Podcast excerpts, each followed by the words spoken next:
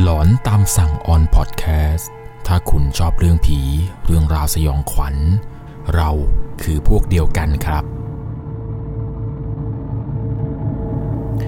สวัสดีครับทุกคนครับ ผม1 1 LC สำหรับเรื่องราวความหลอนในวันนี้ครับ จะไม่พูดถึงก็ไม่ได้เลยครับ เพราะว่าในเดือนสิงหาคมปีพศ 2564 นี้ครับ จะมีอยู่หนึ่งวันที่ประตูนรกนั้น ได้ถูกเปิดออกกว้างมากที่สุดครับ เพื่อให้เหล่าดวงวิญญาณสัมภเวสีวิญญาณอะไรต่างๆ นี้นั้น ได้ขึ้นมาจากนรกเพื่อมาเยี่ยมเยียนโลกมนุษย์อีกครั้งหนึ่งครับ ซึ่งก็จะมีหลากหลายความเชื่อครับว่าในวันที่ประตูนรกเนี่ยได้ถูกเปิดออกเนี่ยจะมีอะไรหลาย ๆ สิ่งหลายๆอย่างครับที่จะเปลี่ยนแปลงไป ว่ากันว่าวันที่พีคที่สุดเลยนะครับจะตรงกับวันที่ 15 เดือน 7 ตามปฏิทินจีนแบบโบราณนะครับ ซึ่งถ้าพอเทียบปฏิทินกันแล้วเนี่ยในวันนั้นครับจะตรงกับปฏิทินพุทธศักราชไทยเนี่ยตรงกับวันที่ 22 สิงหาคม พศ 2564 นั่นเองครับ ซึ่งจะเป็นวันที่ประตูนรกนั้น ได้ถูกเปิดออกกว้างมากที่สุดครับ หลายๆ คนเนี่ยอาจจะไม่ค่อยคุ้นหูนะครับว่าวันเปิดประตูนรกเนี่ยคือวันอะไรกัน จริง ๆ แล้วครับในไทยเราเนี่ยจะเรียกว่าวันศาสตร์จีนนั่นเองครับ ซึ่งในวันนั้นครับก็จะเป็นวันที่จะมีการเส้นไหว้วิญญาณบรรพบุรุษ เส้นไหว้เจ้าที่ แล้วก็ไหว้พวกวิญญาณสัมภเวสีผีไม่มีญาติรวมไปถึงเปรตอะไรต่างๆ นี้ครับ และยังถือว่าเดือนเดือนนี้นะครับเป็นเดือนที่ประตูนรกนั้นได้เปิดให้วิญญาณทั้งหลาย ได้ขึ้นมาครับเพื่อื่อมารับส่วนบุญส่วนกุศล เป็นวันที่พญายมเนี่ยจะเปิดประตูนรกให้เหล่าดวงวิญญาณ ได้กลับขึ้นมาเยี่ยมเยียนโลกมนุษย์อีกครั้งหนึ่งครับ วันศาสตร์จีนหรือวันเปิดประตูนรกเนี่ยเป็นเทศกาลสำคัญของลัทธิหงจื้อของพุทธศาสนา ศาสนาเต๋าแล้วก็ชาวจีนในอดีตตั้งแต่มณฑลหูเป่ยอันหุยเจอเจียงลงมาถึงกวางตุ้งกวางสียูนาน ชาวฮกเกี้ยนชาวแต้จิ๋วแล้วก็ชาวไหหลำนี้ครับเขาถือว่าเทศกาลนี้นะครับเป็นหนึ่งใน 8 เทศกาลสำคัญประจำปีของชาวจีนแต้จิ๋วเลย ซึ่งวันเปิดประตูนรกหรือวันศาสตร์จีนเนี่ยเป็นวันสำคัญอันดับ 2 รองลงมาจากวันตรุษจีนเลยนะครับ ซึ่งที่จริงแล้วครับวันศาสตร์จีนเนี่ยจะไม่ใช่เป็นวันที่ประตูนรกนั้นเพิ่งจะถูกเปิดออกนะครับ จริง ๆ แล้วประตูนรกเนี่ยถูกเปิดออกก่อนวันศาสตร์จีนนะครับ ซึ่งภายในปีนี้นะครับในปี 2564 เนี่ยจะตรงกับวันที่ 8 สิงหาคมพอดีเลยครับ ซึ่งเขาก็จะมีชื่อเรียกว่าจงหยวนเจี้ย หรือว่าอีกที่หนึ่งเขาจะเรียกกันประมาณว่าเออกุ้ยเจี๋ยประมาณนี้ครับ ซึ่งมีความหมายว่าในเดือนสิงหาคมนี้ครับ จะเป็นเดือนแห่งเทศกาลผีนั่นเองครับ แต่เพียงแต่ว่าวันที่ 22 สิงหาคมนี้เนี่ยประตูนรกที่เปิดออกอยู่แล้วเนี่ยจะเปิดออกกว้างมากที่สุดครับลองคิดดูนะครับว่าประตูนรกที่ถูกเปิดออกกว้างมากขึ้นกว่าเดิมเนี่ยนั่นหมายความว่าดวงวิญญาณทั้งหลายที่อยู่ในนรกนี้นั้นครับ จะขึ้นมาอยู่บนโลกมากมายเลยแหละครับ ซึ่งพวกเขาขึ้นมาเนี่ยก็ไม่ใช่ว่าจู่ๆก็จะเดินออกจากนรกกันเนี่ย จะมาสร้างความปั่นป่วนวุ่นวายอะไรนะครับ แต่จะมีเทพเจ้าครับที่คอยควบคุมอีกทีหนึ่งครับ ตามตำนานเนี่ยเล่าว่าวิญญาณเหล่านี้ครับจะกลับขึ้นมาบนโลกมนุษย์ในช่วงเดือนเดือนนี้นี่แหละครับ และหากไม่ได้รับการเส้นไหว้นะครับ ก็จะคอยก่อกวนแล้วก็นำสิ่งที่ชั่วร้าย หรือว่าพวกโรคร้าย พวกมหันตภัย พวกอะไรต่างๆนี้ครับที่เป็นสิ่งไม่ดีเนี่ยนำมาสู่โลกมนุษย์ครับ เพื่อเป็นการป้องกันไม่ให้ดวงวิญญาณเหล่านี้ไม่พอใจครับจำเป็นที่จะต้องมีการเส้นไหว้วิญญาณในช่วงเวลาดังกล่าวครับซึ่งในตรงกับวันศาสตร์จีนนั่นเองครับซึ่งในวันศาสตร์จีนนี้นะครับก็จะมีตำนานความสยองขวัญเกี่ยวกับวันศาสตร์จีนครับซึ่งเขาเชื่อกันว่าจะเป็นวันที่เงี้ยมล้อเทียนจือ หรือว่าท่านยมบาลเนี่ยจะเป็นผู้ตรวจสอบดูบัญชีวิญญาณคนที่เสียชีวิตครับเพื่อที่จะส่งวิญญาณดีเนี่ยได้ขึ้นสวรรค์และส่งดวงวิญญาณร้ายนั้นสู่ขุมนรกครับ ชาวจีนทั้งหลายเนี่ยรู้สึกสงสารกับวิญญาณร้ายเหล่านั้นครับ จึงได้มีการทำบุญอุทิศส่วนกุศลให้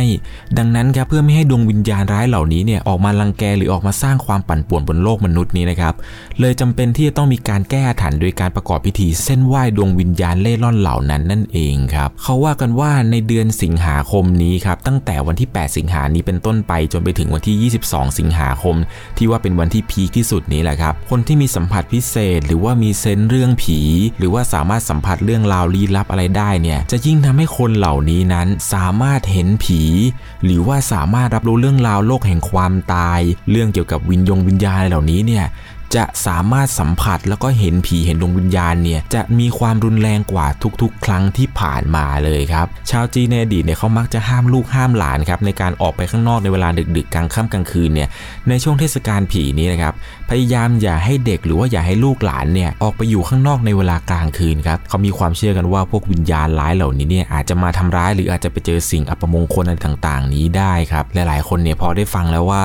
ในเดือนเดือนนี้เนี่ยจะเป็นเดือนที่ผีเนี่ยขึ้นมาจากนรกมากที่สุดเนี่ยเขาจะมาอยู่กันเต็มบ้านเต็มเมืองแล้วพวกเราเนี่ยจะปลอดภัยหรือไม่ครับ อันที่จริงแล้วนะครับตอนที่พวกเขาขึ้นมากันเนี่ยเขาก็ไม่ใช่ว่าเขาจะเดินขึ้นมาจากนรกกัน โดยที่แบบว่าไม่มีใครดูแลหรือว่าควบคุมพวกเขานะครับ วิญญาณเหล่านี้เนี่ยที่ขึ้นมานะครับ ก็จะมีเทพเจ้าอยู่องค์หนึ่งครับที่คอยทำหน้าที่ควบคุมกำกับดวงวิญญาณเหล่านี้ครับ ซึ่งท่านพญายมเนี่ยจะไม่ให้วิญญาณพวกนี้นะครับ ขึ้นมาวิ่งเล่นกันตามอิสระหรอกครับ ว่าอยากจะไปทำนู่นทำนี่อะไรเนี่ยไม่สามารถทำได้ครับ เพราะว่าพวกเขานั้นจะถูกเทพเจ้าครับควบคุมดูแลขึ้นอีกทีหนึ่งครับ เทพเจ้าองค์นั้นที่คอยจัดระเบียบดวงวิญญาณที่ขึ้นมาบนโลกมนุษย์นี้ครับนั่นก็คือท่านไต่ซือเอียครับเทพเจ้าไต่ซือเอียเนี่ยท่านก็คือพระผู้ควบคุมวิญญาณในช่วงศาสตร์จีนครับตำนานแรกเนี่ยบอกว่าท่านไต่ซือเอี้ยนั้น เป็นเจ้าแห่งผีเลยครับ เป็นจอมมารร้ายที่ดุร้ายมากๆก่อความวุ่นวายไปทั่วจนถูกพระโพธิสัตว์กวนอิมนั้น โปรดให้กลับใจครับ ท่านไต่ซือเอียเนี่ยจึงขออยู่ช่วยพระโพธิสัตว์กวนอิมโปรดสัตว์ต่อ สังเกตง่ายๆครับว่าบนศีรษะของเทพเจ้าไต่ซือเอียเนี่ยจะมีรูปพระโพธิสัตว์กวนอิมนั้นประทับอยู่ครับ คนในสมัยก่อนนั้นครับเขาเชื่อว่าเทพเจ้าไต่ซือเอียเนี่ยแหละครับคือยมมาบาล เลยนิยมตั้งไว้บูชาเพื่อไม่ให้วิญญาณเร่ร่อนวิญญาณอะไรต่างๆ ชั่วร้ายเนี่ยมาแย่งอาหารกันครับพูดง่ายๆ ก็คือตั้งบูชาท่านไว้เนี่ยเพื่อจะให้ควบคุมพวกวิญญาณอะไรเหล่านี้แหละครับลักษณะของเทพเจ้าไต่ซือเอียเนี่ยท่านก็จะมีร่างกายที่เป็นสีน้ำเงินครับใส่ชุดเกราะแบบจีน มีพระโพธิสัตว์กวนอิมเนี่ยประทับอยู่บนศีรษะ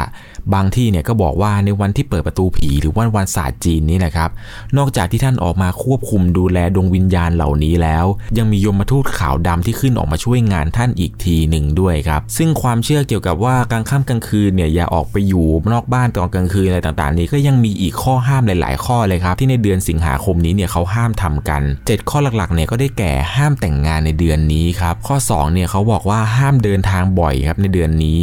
3 คือห้ามอยู่นอกบ้านช่วงเวลากลางคืนครับในเดือนนี้ 4. ห้ามซื้อหรือว่าห้ามย้ายบ้านในเดือนนี้เป็นอันขาด ข้อที่ 5 ครับ ห้ามมีการก่อสร้างอะไรต่างๆ ภายในเดือนนี้ครับ ข้อที่ 6 เนี่ยห้ามเริ่มทำธุรกิจในเดือนนี้เป็นอันขาดเลยครับ และข้อที่ 7 ครับ ห้ามว่ายน้ำตอนกลางคืนในเดือนนี้ครับเขาว่ากันว่า 7 ข้อห้ามของวันศาสตร์จีน หรือว่าเทศกาลผีอะไรนี้นะครับ ชาวจีนเขาเชื่อกันครับ ว่าถ้าใครฝ่าฝืนจะทำให้ซวยตลอดทั้งปีครับ ถ้าไม่จำเป็นเนี่ยก็พยายามหลีกเลี่ยงข้อห้ามต่างๆภายในเดือนนี้ให้มากที่สุดเลยครับภายในเดือนสิงหาคมนี้ครับวันศาสตร์จีนวันต่างๆเนี่ยก็ลองไปสังเกตดูนะครับว่าศาลเจ้าหลาย ๆ ที่เนี่ยเขาก็จะมีพิธีเทกระจาดวิธีไหว้สัมภเวสีพิธีนู่นพิธีนี่นะครับซึ่งภายในบ้านเนี่ยเราก็จะมีการไหว้ผีบรรพบุรุษไหว้ศาลเจ้าไหว้สัมภเวสีอะไรเป็นปกติอยู่แล้วครับ ตามโรงเจมูลนิธิอะไรต่างๆเนี่ยเขาก็จะจัดงานเทกระจาดกันครับเพื่อแจกจ่ายข้าวสารอาหารแห้ง พวกของใช้อะไรต่างๆ ให้แก่คนยากไร้ครับ เพื่อเป็นการสร้างบุญสร้างกุศลให้กับพวกผีบรรพชน